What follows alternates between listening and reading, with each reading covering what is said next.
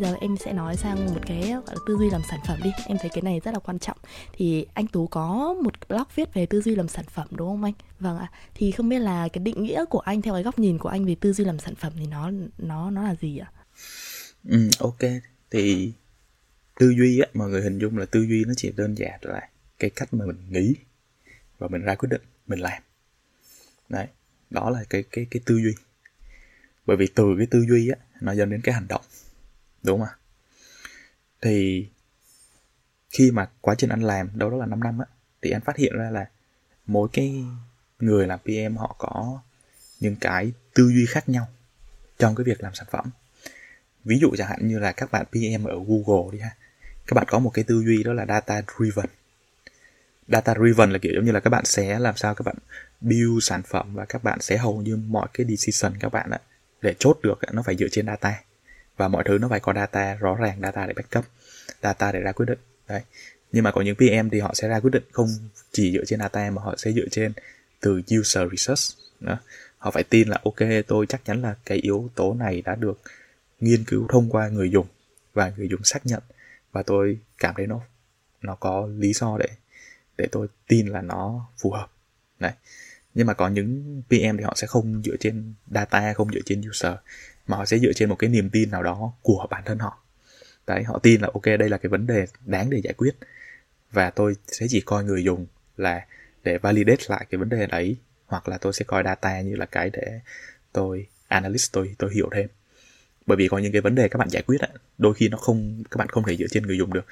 Nó giống như là một cái, một cái câu mà mà mà mọi người có có đọc được ông Henry Ford, giả sử ông Henry Ford mình nói như vậy đi. Ông ấy bảo là gì, nếu mà tôi hỏi người dùng người ta muốn cái gì thì người ta bảo là tôi muốn một con ngựa nhanh hơn. Đấy.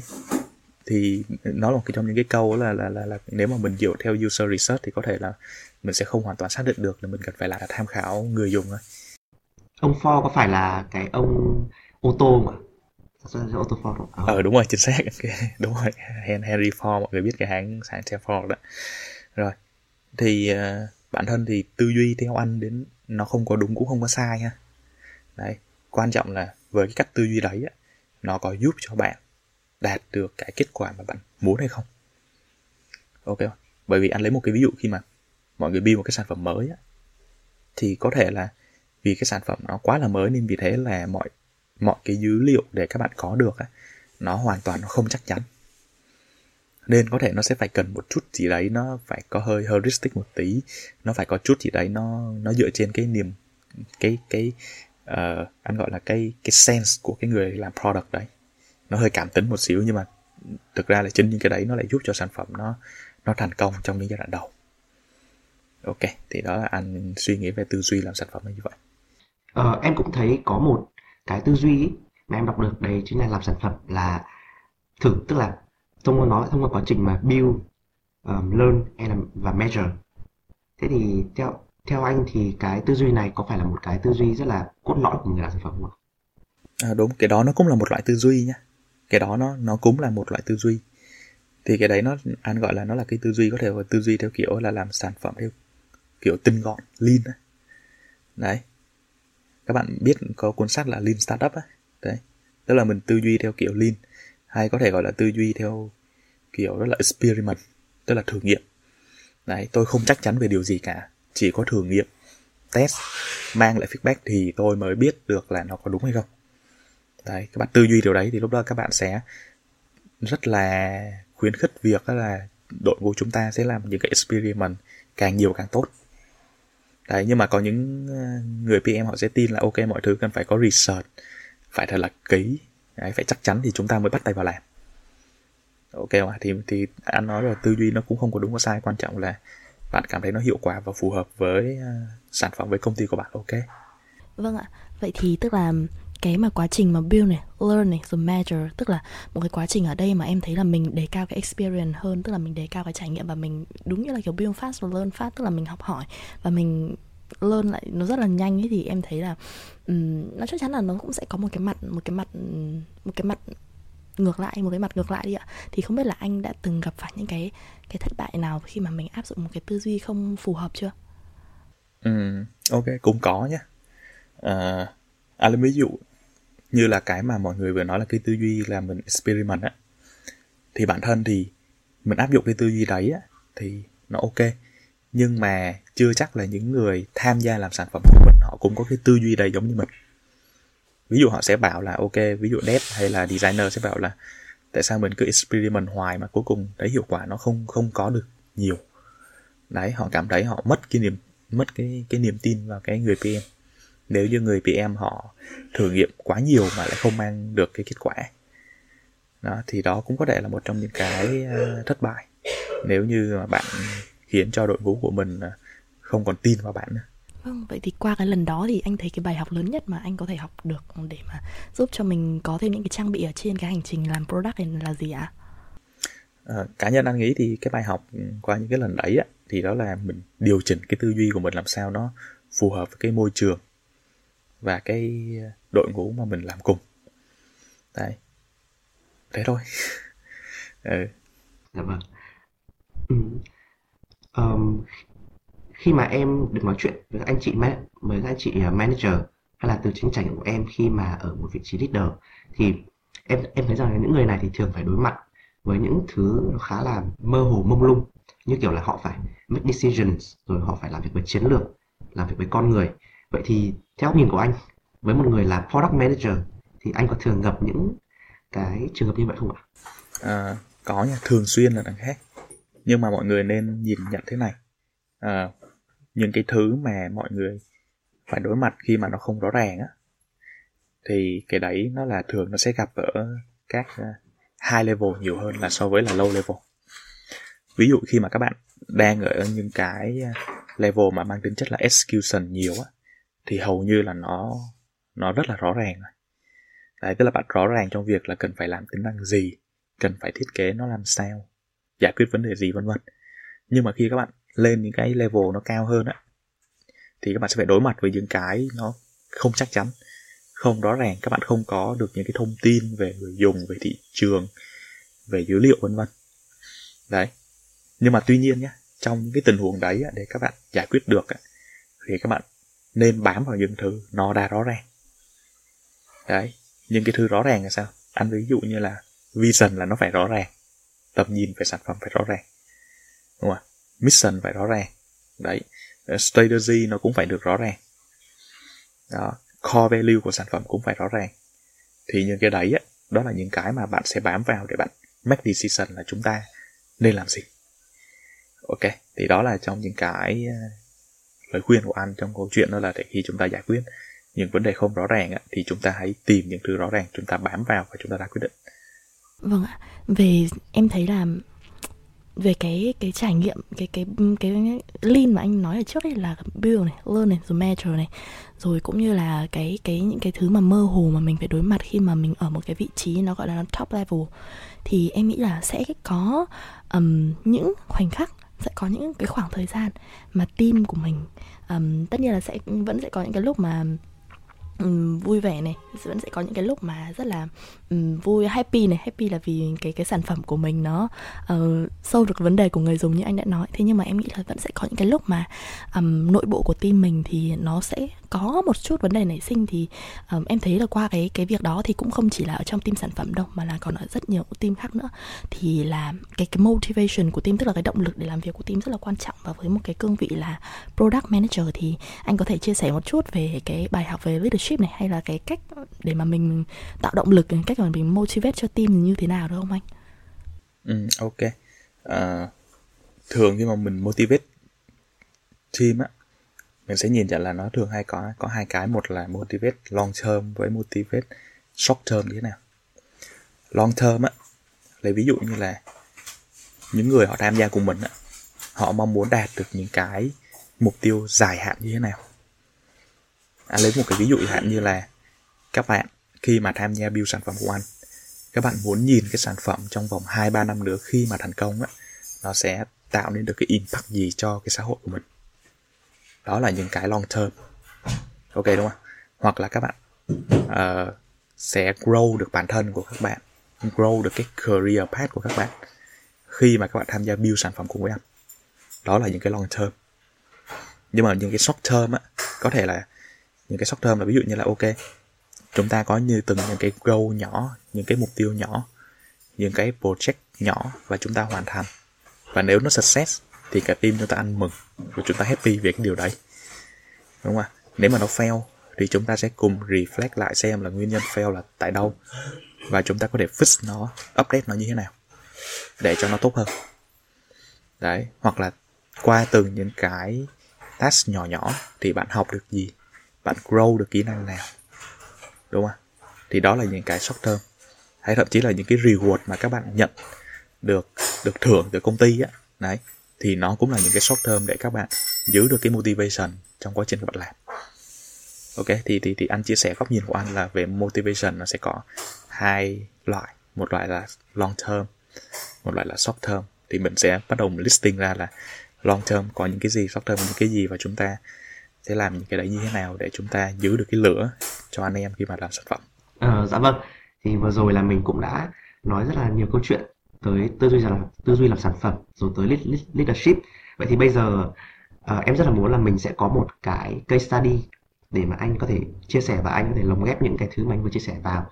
Ví dụ như là trong case study đó thì mình đã sử dụng một cái tư duy nào để mình làm này, rồi là mình đã motivate team ra sao. Thì em thấy có một cái case study rất là hay từ anh Tú cũng như đội ngũ Zalo.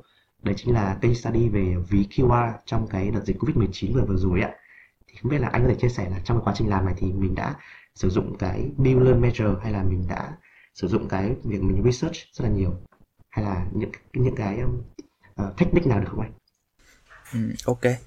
Thì uh, mọi người biết là năm hai không hai mốt là một cái năm mà dịch Covid diễn ra rất là kinh khủng, đúng không? Thì bản thân thì anh vẫn nhớ là tại thời điểm đấy, mỗi một người dân khi mà đi ra ngoài đường đến một cái nơi công cộng, họ sẽ phải thực hiện cái việc là khai báo y tế. Và khi mà họ thực hiện khai báo y tế thì thường họ sẽ phải uh, lưu lại cái, cái, cái, cái tờ khai đấy để mình show ra cho, cho, cho chính quyền địa phương kiểm tra. Đấy. Và bản thân là khi anh quan sát nha, cái này nó đến từ cái quan sát nhiều hơn. Mặc dù anh không được ra đường nhiều lắm, nhưng mà anh vẫn có thể quan sát được thông qua những cái uh, hình ảnh điện thoại anh ra đường hoặc là do bạn bè anh nói với anh biết. Thì mình thấy là người dân khi mà người ta, nhiều người á, đặc biệt người lớn tuổi á, họ không biết uh, cách để làm sao lưu được cái, cái thông tin tờ khai đấy. Chỉ việc đơn giản đó là việc uh, chụp màn hình thôi, họ cũng không biết chụp màn hình như thế nào luôn các bạn. Đấy. Và xong rồi tụi anh có một cái idea đó là nếu chúng ta giúp được người dùng chúng ta lưu được cái tờ khai đấy ở ngay trên Zalo để họ đỡ tốn cái effort thì sao? Thế là bản thân là ok, idea vê quy a ra đời. Đó là khi mà người dùng người ta quét quy rờ ở trên Zalo, người ta khai báo xong và nó hiện ra cái mã quy rờ tờ khai, tụi anh sẽ lưu cho người dùng vào trong một cái tính năng gọi là vê quy a. Và người dùng họ chỉ cần mở vê quy a lên, họ có thể nhìn thấy cái tờ khai đấy và họ xem cái tờ khai đấy và họ đưa cái tờ khai đấy, chừa cái mã quy rờ cho chính quyền xem. Đấy. Và bản thân là cái này nó hoàn toàn nó nó vừa hợp với cái ngữ cảnh tại thời điểm đấy, nó vừa giải quyết được vấn đề cho người dùng. Đấy. Nhưng mà tuy nhiên thì thì thì thì, thì dĩ nhiên là tụi anh cũng phải update chỉnh sửa khá là nhiều. Tức là giống như là tinh thần là vừa build rồi vừa measure vừa learn xong rồi lại tiếp tục là sửa để nó ra được những cái thay đổi nó phù hợp. Bởi vì có những cái mà tụi anh phát hiện ra sau khi tụi anh release xong ấy, chưa chắc là người dùng người ta đọc, người ta hiểu được cái thông điệp mà mình muốn chia sẻ người ta. Đấy, nên vì thế là tụi anh cũng phải chỉnh sửa, chỉnh sửa, chỉnh sửa. Đấy. Rồi đến tận bây giờ thì thực ra khi mọi người dùng vê quy a rồi thì nó đã khác so với cái thời điểm năm hai không hai mốt này. Bởi vì bây giờ đâu còn dịch nữa đâu. Thì lúc này tụi anh lại phát hiện ra là ok, thế người dùng người ta cần những cái gì khác ngoài chuyện là lưu cái tờ khai y tế hay không. À, mình nhìn thấy là có rất là nhiều những cái tài sản mà người dùng họ đang phải nắm giữ, mà tuy nhiên họ không có một cái nơi lưu trữ nào đấy nó bảo mật, nó đáng tin cậy và nó dễ dàng sử dụng. Thì bản thân tụi anh mới suy nghĩ là thế vê quy a có thể làm được cho họ điều đấy hay không? À, câu trả lời là có. Thế là dần dần bắt đầu tụi anh cập nhật, cải thiện thêm những tính năng mới cho vê quy a, thêm những tính năng về bảo mật để người dùng người ta cảm thấy yên tâm hơn. Đấy. Và dần dần thì anh thấy là cái sản phẩm của mình nó đã giải quyết được khá là nhiều và mang lại value cho người dùng tại thời điểm hiện tại. Ừ, thông qua cái câu chuyện rất là ý nghĩa của anh vừa rồi về cái việc làm vê quy a thì em nhận thấy rằng là đúng thật là cái tư duy làm sản phẩm thì nó rất là đa dạng. trong nhiều trường hợp. Đầu tiên khi mà mình build một cái vê quy a trong dịch Covid thì mình phải build rất là nhanh để mà nó phù hợp với tình hình. Nhưng mà sau đó thì mình cũng phải research thêm là à vậy thì người dùng người ta còn nhu cầu đó nữa không? Đấy, chẳng hạn để để như việc là team đã phát hiện ra là họ có một cái nhu cầu mới, đấy chính là nắm giữ cái tài sản, là giấy tờ quan trọng, và để từ đó thì mình có thêm những tính năng hữu ích cho người dùng. Ờ, em thấy đấy là một cái case study rất là thú vị để mà các bạn có thể hiểu hơn về như thế nào là tư duy sản phẩm, và như thế nào là cái cách mà mình áp dụng tư duy vào sản phẩm, vào việc làm sản phẩm trong thực tế. À, à. ok. À, à, nhân nhân dịp đang trong podcast rồi lỡ sẵn rồi cho quảng cáo tí về tính năng. Thì bản thân là tụi anh cũng nhìn thấy một cái nhu cầu, đó là người dùng có nhu cầu là gửi thông tin chuyển khoản ngân hàng cho nhau. Ví dụ hạn như là bây giờ anh muốn Đức à. chuyển tiền cho anh đi, đúng không? Thì anh sẽ gửi cho Đức, ok, gửi cho Đức số tài khoản, rồi tên ngân hàng, rồi tên chủ tài khoản, kiểu như vậy. Đấy. Nhưng mà có thể là anh sẽ không nhớ được cái tên số tài khoản của anh luôn, mà có thể anh sẽ phải vào trong cái app ngân hàng của anh, rồi anh đi tìm cái số tài khoản của anh, xong rồi anh gửi cho Đức. Rồi bản thân khi mà Đức nhận được cái số tài khoản đấy, cũng có thể Đức sẽ thao tác, Đức phải copy, rồi Đức phải action, nó bị chậm. Bản thân là người gửi như anh thì cũng gặp khó khăn, mà người nhận như Đức cũng gặp khó khăn. Thế là tụi anh nhìn thấy một cái use case như thế, và tụi anh liền hỗ trợ bằng cách đó là người dùng họ có thể lưu được cái thông tin chuyển khoản ngân hàng của họ dưới dạng một cái thẻ, và nó chứa cái mã VietQA ở ngay trong vê quy a luôn. Đấy, và bản thân là khi em muốn ai đó chuyển tiền cho em, em chỉ cần gửi cái thẻ chứa mã VietQA đấy từ vê quy a của em cho cái người kia em chia sẻ, là người ta có thể quét cái đấy, hoặc người ta click vào action, người ta có thể chuyển tiền nó nhặt. Đó thì là một trong những cái mà anh thấy là cái use case mà vê quy a đang sử dụng và khá là tốt. Thì bạn nào mà chưa dùng thì có thể thử, rồi có gì à. cho anh thêm feedback ha, để team anh tiếp tục lại tiếp tục lại cập, cập nhật, cải tiến hơn, bởi vì anh nghĩ là giải pháp nó luôn luôn có những giải pháp tốt hơn để chúng ta làm. Vâng. À, chắc chắn là trong dịp Tết này thì chắc là sẽ rất cần cái việc chuyển khoản để chúng ta đi ăn bạn bè rất là nhiều. Thì vừa rồi là um, chúng ta đã đi qua được hai phần chính. Phần đầu tiên thì bọn em muốn giúp các bạn sinh viên trả lời cái câu hỏi đấy là làm product là, là dành cho ai, thì cũng nhận được những cái câu trả lời rất là hay từ phía anh. Đấy chính là đầu tiên người đấy phải là một người có khả năng thấu cảm và có sự bền bỉ, bởi vì sự thấu cảm, sự bền bỉ đấy chính là giúp người ta có một cái niềm tin vào sản phẩm, giống như là ông Steve Jobs, cái đấy, một cái niềm tin mà người khác tưởng như là nó không thể xảy ra, nhưng mà thực ra là đó là do ông ấy rất là hiểu về người dùng, rất hiểu về cái nhu cầu của người ta, nên là mình có một cái niềm tin như vậy. Và cái thứ ba cũng là một cái quan trọng, đấy là người làm sản phẩm thì phải là một người có khả năng communicate và khả năng truyền cảm hứng cho những người đồng đội xung quanh mình. Đấy, đấy là ba ba thứ mà em thấy rất là hay và thú vị về người làm sản phẩm. Ừ. Ngoài ra thì mình cũng được tìm hiểu về tư duy làm sản phẩm. Đó, và và đúng thật là tư duy sản phẩm thì nó không có đúng sai, và nó tùy vào những cái trường hợp, tùy vào ngữ cảnh mà mình phải điều chỉnh tư duy làm sao cho phù hợp với thị trường, cho phù hợp với team của mình nữa. Vâng, và em rất là cảm ơn anh vì những cái chia sẻ rất là hữu ích vừa rồi. Chắc là đến phần tiếp theo thì mình sẽ đến với một phần nó chill chill một tí. À, bọn em muốn tìm hiểu về những cách giải trí của người làm công nghệ, rồi văn hóa tại công ty công nghệ, để mà các bạn sinh viên có thể hiểu hơn về cái môi trường hoạt động của mình. Phần này thì nhường Miên đi ha. Ừ, em thì em muốn em thì em vẫn đang nghĩ như thế này, thì tức là em vẫn đang nhớ, tức là em vẫn đang đang đang thích ở cái cái phần case study ở vê quy a của anh ấy. Thì tức là chính em ở đây, chính em cũng sử dụng và em cũng phải qua về cái độ tiện lợi của nó. Anh yên tâm là có một, có một user ở đây rất là thích rất là thích cái cái cái tính năng đó của anh rồi. Tức là em thì em hiểu nôm na cái đó là em có thể tự tạo cái quy rờ được luôn, đúng không anh? Đúng rồi, em uhm, tự thì tạo. Thì đối với em, vâng đúng rồi ạ. Đối với em thì cái Zalo, app Zalo hiện giờ thực sự là rất là phát triển. Và chính em với cả là Đức ở đây là cũng dùng Zalo rất là nhiều rồi, đúng không? Càng ngày càng dùng Zalo nhiều, cả trong mặt công việc lẫn trong mặt trao đổi cuộc sống hàng ngày. Thì em lại tò mò chút là đằng sau những cái sự phát triển của Zalo như thế thì cái văn hóa, cái văn hóa ở Zalo thì như thế nào? Thì không biết là anh Tú ở đây với vai trò người Product Manager thì có những cái văn hóa nào ở Zalo mà anh tâm đắc và anh có thể chia sẻ cho chúng em được không ạ? Ừ. Anh nghĩ thì cái văn hóa đầu tiên đó là văn hóa support lẫn nhau. Tức là khi mà các bạn build, các bạn chắc chắn không thể làm một mình được. Các bạn phải có những người đội ngũ tham gia làm cùng với bạn. Đấy, thì bản thân là Zalo anh nhận thấy là team, các member họ support với nhau trong câu chuyện đó là xây dựng cái giải pháp. Anh thấy khá là tốt. Ngoài ra thì tụi anh còn support cả những bạn mới. Ví dụ những bạn mới bước chân vào lĩnh vực pê em thì tụi anh có những cái chương trình như là Product Management Journey. đấy, để làm sao mình hỗ trợ cho những bạn trẻ có thể grow được những năm đầu tiên của sự nghiệp một cách nhanh nhất và bài bản nhất. Cái bài bản này nó khá là quan trọng nhé, bởi vì một số công ty thì tụi anh có nhìn thấy là cách mà họ làm sản phẩm có thể nó sẽ không based được trên những cái framework rõ ràng hay là những cái đã được kiểm chứng, được proven. Đấy, thì bản thân là tụi anh thường đi theo những cái mô hình đã được kiểm chứng ở trên thế giới và tụi anh áp dụng vào và tụi anh ra được cái hiệu quả nó xác suất chính xác nó cao hơn. Đấy, mọi người chú ý là cái này nó còn có yếu tố về mặt xác suất nha.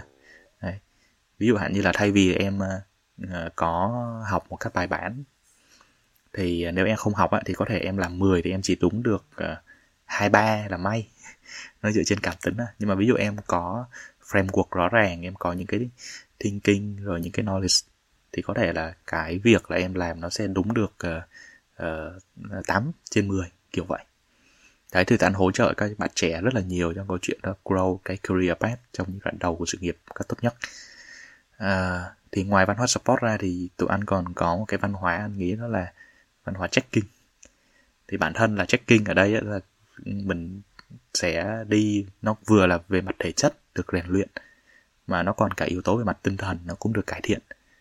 Thì thường các bạn checking các bạn sẽ phải bỏ ra cả mấy tiếng đồng hồ, thậm chí có khi cả chục tiếng để các bạn leo lên một cái ngọn núi, một cái đỉnh núi. Nhưng mà sau khi bạn leo lên, các bạn phát hiện ra là còn những cái đỉnh núi nó còn cao hơn.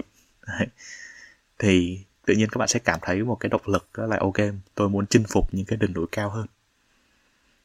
Đấy, thì cũng giống như là mình làm sản phẩm mình, khi đạt được những cái thành tựu nhất định đó, mình lại có những cái mong muốn mình muốn đạt được những cái thành tựu lớn hơn.